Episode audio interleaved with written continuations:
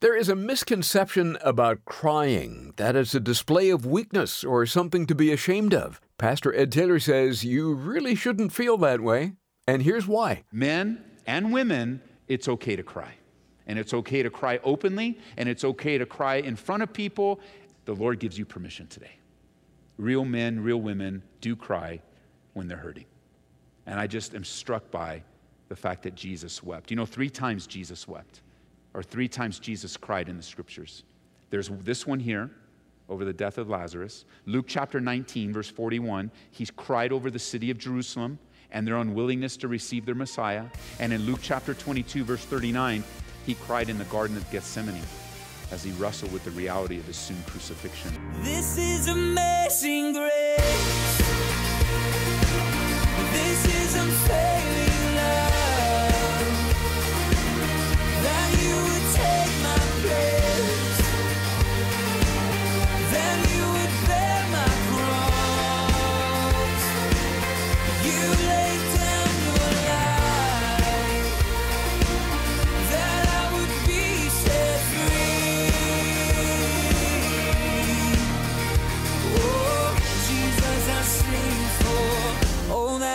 done for me. When you're experiencing a crisis and in deep pain, the grief that follows can be overwhelming. It can be hard to process what's happening and why, but it is helpful to know that Jesus understands what you're going through. In fact, we'll learn today on Abounding Grace that he cried as well. Pastor Ed Taylor believes that to be significant, and he'll explain why in just a second. If you need to leave us early, just stop by aboundinggraceradio.com. And now let's dive into John chapter 11 for part 2 of Jesus Cried. Verse 29 As soon as she heard that, she arose, speaking of Mary, quickly came to him. Now, Jesus had not yet come into the town, but was in the place where Martha met him. Again, I think John is telling us there's a little bit of time going on here. She hadn't, Jesus hadn't come all the way into the town, so he's on the outskirts, and so there's some running time back and forth here. And there he is. She hasn't, he hasn't come in. And it says in verse 31 Then the Jews who were with her in the house and comforting her, when they saw that Mary rose up quickly and went out, followed her, saying, She is going to the tomb to weep there. Now that's interesting. And I want you to answer this out loud with me. You have permission to talk to me right now. She they said, they see Mary get up, take off, and those that are with her say, She is going to the tomb to weep there. Is she going to the tomb to weep there? Yes or no? No. So this teaches us a lesson. And that's simply this people watching our lives will often misunderstand us, especially when we're grappling with some tough time in our lives. Don't be surprised by it, they'll misunderstand. They see this all going and they immediately come to a conclusion that isn't true. She's not going to the place of death, she's going to the place of life. I love how they care for her and I love how they follow her, but they're wrong. And there'll just be times in your life, especially when you're in the midst of a crisis, perhaps it's even in the midst of grief, where people will misunderstand you. Well, they'll come to the wrong conclusion concerning you. And then one thing you'll notice in your relationship with Jesus is the longer you walk with Jesus, the more often people will misunderstand you. Where, you know, they think they know everything that's going on, or they see some things and they say, well, you're doing this, and they're just wrong. And I can't think of anyone in this room that hasn't made that mistake at one time or another in their lives. We all have. We've all had misunderstandings. And we need to learn how to make room for other people's misunderstandings and not to take them so personally just learn to take things spiritually. Or another way I share, and especially those that serve in the ministry, is just learn how to have a thick skin and keep a soft heart. this instead, I see so many people the other way. They have they have a really soft skin, so everything bothers them, and they have a hard heart, and that just doesn't make for a real vibrant, fruitful Christian. But are you in a crisis right now? Are you in deep pain and sorrow? Just understand, people are going to misunderstand you. They're going to come to wrong conclusions. Now, I'm not talking about the gossips or the slanderers. I'm not talking about them at all. Because gossips and slanderers, eh, they actually know the truth and purposely lie about you. That's not what I'm talking about. That's a whole different category and a whole different Bible study altogether. Uh, that's not a misunderstanding. Those that lie and gossip about you, they know the truth, but they refuse to acknowledge it and spread lies about you. That's not what we're talking about. We're talking about really genuine, sincere people that watch your life, but they come to the wrong conclusion. They see her get up so quickly. Oh, look, she's so full of, of emotion. She must be going to the tomb. No, she was actually going to Jesus. Now, to take that just one step down, I would say this stepping aside from grief for a second or any crisis in your life, as a believer in Jesus Christ, you're going to be misunderstood people just aren't going to understand you. They're not going to understand that you respond to things in prayer. They're not going to understand why you answer things with a Bible scripture. They're not going to understand how you don't party with them anymore or you choose to live an upright moral life as you see it in the scriptures. They're not going to understand you, especially those of you that maybe walk into the room right now or, or you've come here for the first time and you've lived your whole life for the things of this world and for yourself and you respond to the gospel as I'm going to give you a chance in just a moment to respond to the good news that God wants to forgive your sins. He sent Jesus Christ to die for you. He rose again, and by faith in Him, your life can be radically changed. And then you go back to work tomorrow that way, and you're completely different. I mean, completely different. Now, you're going to grow up in the things, but you're completely different. And so now at work, those guys, they weren't in church this weekend. They haven't changed. You've worked with them for 20 years, and you're different and they're not. So what's going to happen? They're going to see the change in your life, and some of them are going to make fun of you. Some of them are going to pick at you and prod at you. Some of them are going to call you names. I remember the first time somebody called me Bible boy.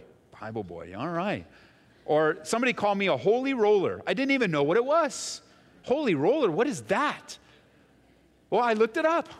And it refers to a group of people that uh, in the hyper Pentecostal churches that like to go up and down the aisles and roll down the aisles. They were known as holy rollers. Wow, nice. Nice. I haven't rolled down an aisle in a long time. but they'll just pick at you and prod at you and, and they'll make fun of you and, and all for the reason because you love Jesus. They misunderstand you. They don't get it. Their eyes are blinded. Don't be surprised by it. Jesus said it this way Jesus said that blessed are those that are persecuted for righteousness' sake for theirs is the kingdom of heaven. Blessed are you when they revile and persecute you and say all kinds of evil against you falsely for my name's sake. Rejoice and be exceedingly glad, for great is your reward in heaven. So they persecuted the prophets that were before you. Now, verse 32. Then, when Mary came where Jesus was and saw him, she fell down at his feet, saying to him, Lord, if you had been here, my brother would not have died. You remember verse 21? Martha said the same exact thing. Lord, if you had been here, my brother would not have died. Now we get a little insight to the con conversations they've been having the last few days, what they've been thinking about together, what it's been like in the home. A big topic of their thought was if Jesus would have been here, this wouldn't be happening. And they're asking him. They're sharing and expressing themselves. Verse 33 Therefore, when Jesus saw her weeping, and the Jews who came with her weeping, he groaned in his spirit and was troubled. And he said, Where have you laid him? And they said to him, Lord, come and see. And verse 35, Jesus wept. The emotion of Jesus, do you see it? It says in verse 33, he's groaning. In verse 33, it says he's troubled. Now, mark that word troubled because this is a word that means anger. He's angry. Another way of translating this Greek word is indignant, or even one translation I found, snort with anger. So he's groaning, that internal groaning. You know how you feel when you start groaning. And then there's the anger, and then at the end in verse 35, there's the weeping. So Jesus is a very emotional person as he sees all that's going on in Bethany with his friends. Now, verse 35 is important because men, I want to speak to you just for a moment because I think many of us as men, we grew up in an atmosphere and a culture that said, boys don't cry, or men don't cry, or real men don't cry. Listen, this is an example of a real man, and this real man is crying at the effects of all that's going on around him.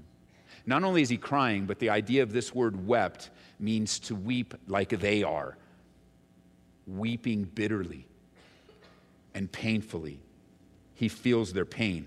It literally means to wail out loud. And Jesus here is expressing his emotion. It's more than just a trivia uh, question answer, although this is often the trivia. You'll come up, this verse will be used often. What's the shortest verse in the Bible?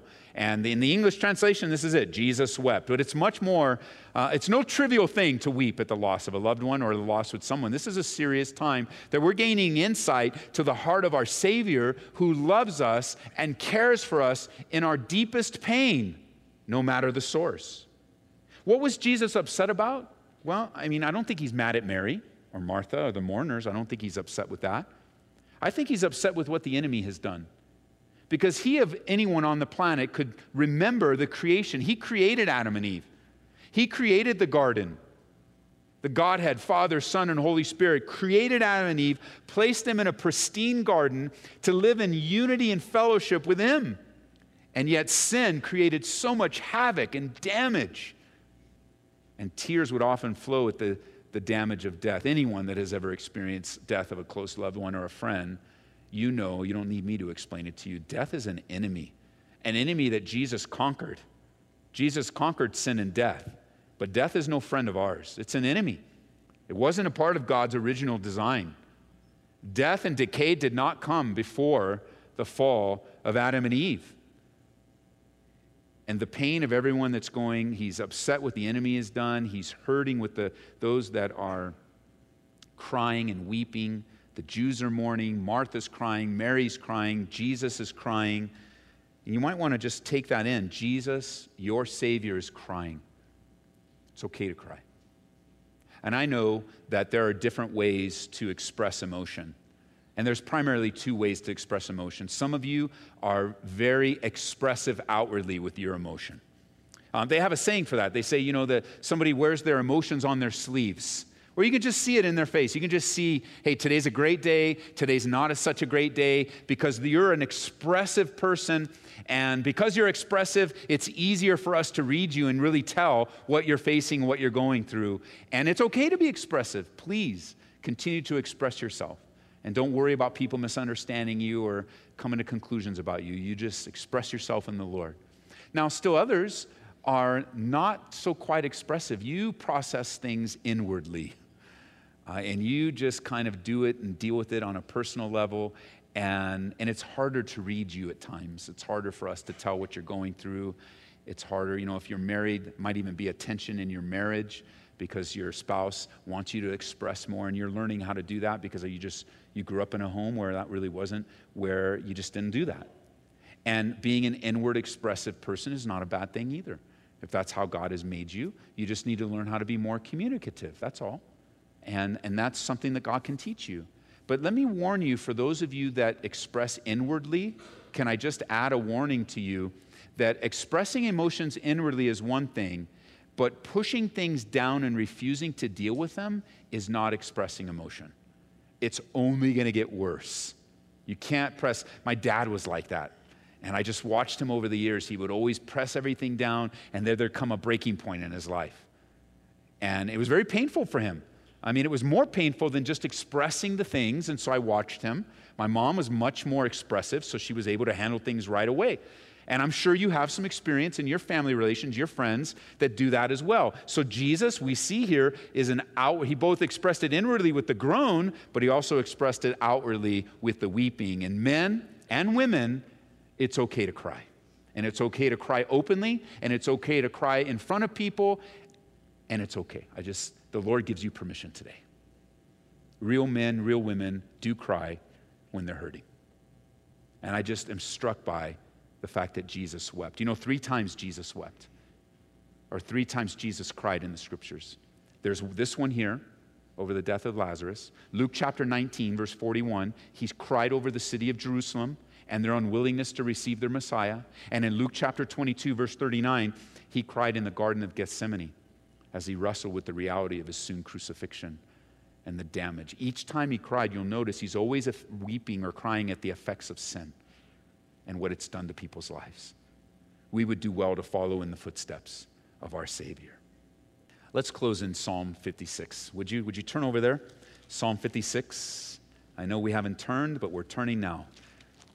Psalm 56. I want to draw your attention to verse 8 because Not only did Jesus shed tears, that our Savior had tears running down his face as he stands there groaning, as he stands there with anger, as he stands there watching what the enemy has done, seeing the hurt that sin has caused, angry at sin, weeping with those that have been affected by sin. We're reminded too that Jesus cares for you and me. When you cry, he cries. Jesus is hurt when you're hurt. Peter knew this and he wrote in 1 Peter chapter 5 verse 6, "Therefore, humble yourselves under the mighty hand of God that he may exalt you in due time, casting your cares upon him, for he cares for you." Notice this verse 8. Psalm 56. David writes, "You number my wanderings.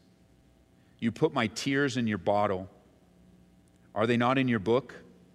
When I cry out to you, then my enemies will turn back. This I know because God is for me. Verse 10. In God I will praise his word. In the Lord I will praise his word. In God I have put my trust. I will not be afraid. What can man do to me? And we just step back for a second and say, Thank you, David, for expressing in the psalm what so many of us have felt so many other times. We need to remember that God cares for us.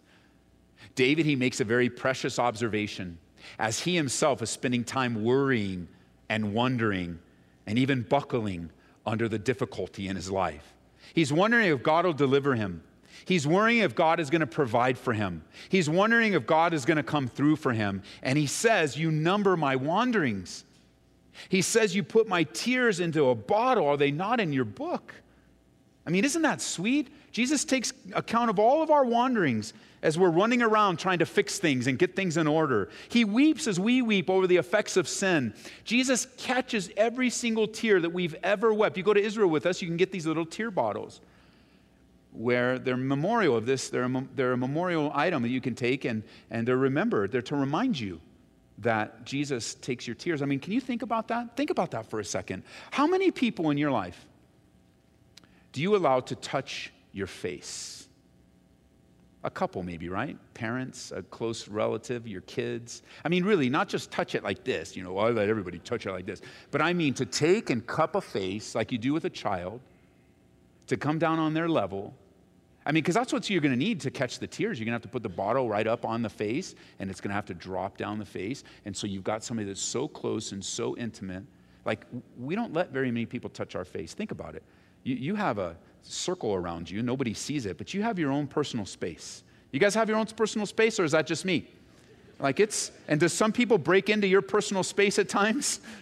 and you're like, whoa, whoa, a little too close, a little too close, and, and you verbalize that some way, but, but there are people that you let into your personal space no matter what, any day, day or night, wake you up, kiss you on the cheek, touch you, and, and the intimacy that's being described by David here is extraordinary of the int- intimacy of God. Not only does he, does he have that access to personally touch us and comfort us, but he takes and he collects our tears. Do you collect your tears? I don't collect my tears. In the last two years, I'd have to get a couple of those big water things, and we would just be filling up. We call them Sparkletts jugs in California, but whatever the water company here, you know, the big five gallon plastic, you know what I'm talking about?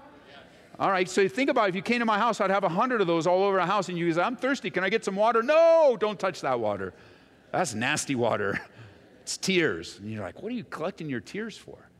I can't even. I don't, you know, he says he numbers my wanderings. You know, in the last two years, of our lives, uh, I've taken up journaling. I'm not a journaling kind of person, but I found that it's been a great relief in my life to wake up every morning and write down what's on my heart, write, write it down, just get it out in my prayer time so I can start the day just fresh before the Lord. Write down any weird nightmare I've had or anything. I, I even in my journaling, I don't do it every day. Um, I try to, but I don't do it every day. I haven't even kept track of every time I've cried. I have no idea. The small times, the big times, I really don't know. But I can tell you this, and Marie wasn't, was here last night, so I didn't share this part, but she's not here today, so I can share it. She might be listening on the radio. Honey, I love you very much. Um, I can tell you this. I bet you if I went back and looked at all my journal entries, and I looked for this in particular, I have written down and I have numbered the pain of my wife, especially the episodes where she would wake me up in the middle of the night and I would be awakened and startled out of sleep, and my poor wife next to me is crying in her sleep. sound asleep and weeping in her sleep. I've never experienced that before, not only with the loss of our son, but the ongoing trials of our lives. And I can tell you this I care and love my wife more than myself, and I have kept track of hers. I haven't been catching her tears, but we, we cry enough together that, that, you know, the Lord will take care of us, just like He takes care of you. So don't miss the reality of Jesus crying with you and for you, alongside of you, keeping track of you even when you don't keep track of yourself. Why? Because He cares for you, He loves you. Thanks for joining us today on Abounding Grace with Pastor Ed Taylor. You'll find us on the web at aboundinggraceradio.com. It's there you can replay any program you enjoy. We've also made it super easy to donate to the ministry through our website and contact us too. Speaking of which, we'd sure like to hear from you. Let us know what you think of our current study and if you're finding these daily studies helpful to your walk.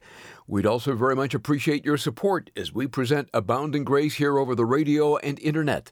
Again, go to aboundinggraceradio.com. Well, Pastor Ed, it is possible someone listening right now is in the midst of grief.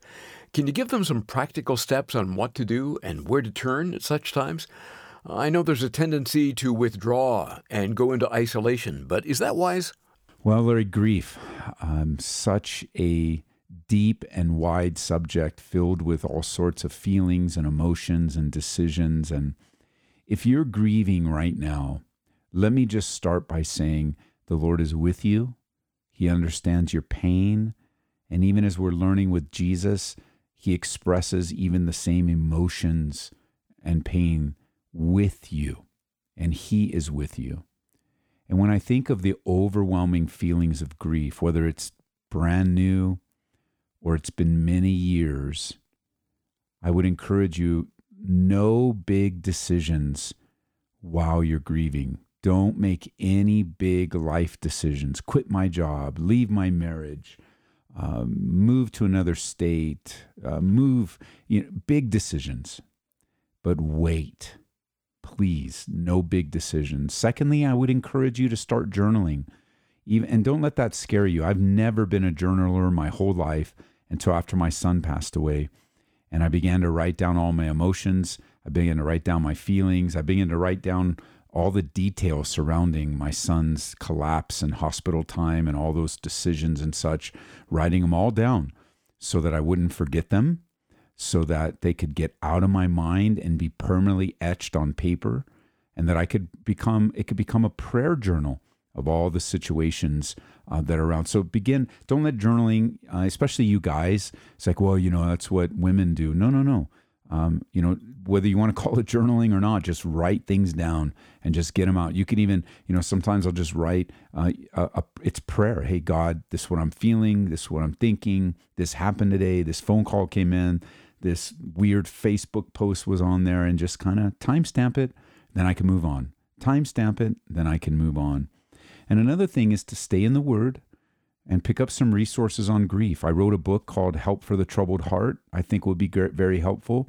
I wrote a little mini book called You'll Make It Through. I know that will be very helpful. I've got some great resources on depression. Uh, the Grief Share Ministry, you can go to griefshare.org. Excellent resources. You might even be able to find a group near you. Um, and yeah, don't isolate. Uh, I also write on grief uh, on my website, edtaylor.org, edtaylor.org. And there's like eight pages of articles on the topic of grief, pain, depression. And, I, and really, it's kind of like my journal uh, edited for blog form, just like, hey, this is what I was thinking. This is what the Lord showed me in His Word. Uh, but stay close to Him. He loves you. Good counsel there. Thanks, Ed. Today, we want to suggest a book that can help take your prayer life up to the next level. It's E.M. Bounds on Prayer. These reflections on prayer have been treasured for well over a hundred years. When you read about the powerful ways God works through prayer, you'll understand why this book has been so well received. We'll send you a copy of E.M. Bounds on Prayer as our thank you for your donation of $25 or more to Abounding Grace. Just call us at 877 30 GRACE. That's toll free 877 30 GRACE.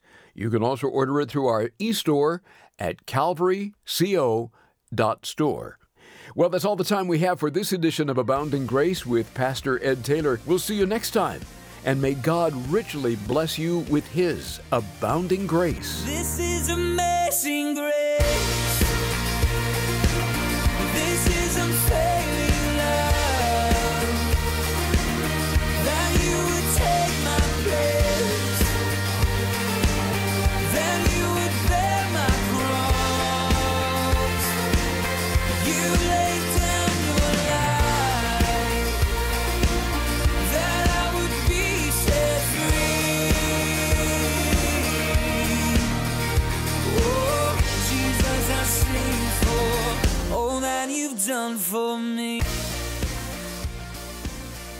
Abounding Grace is brought to you by Calvary Church in Aurora, Colorado.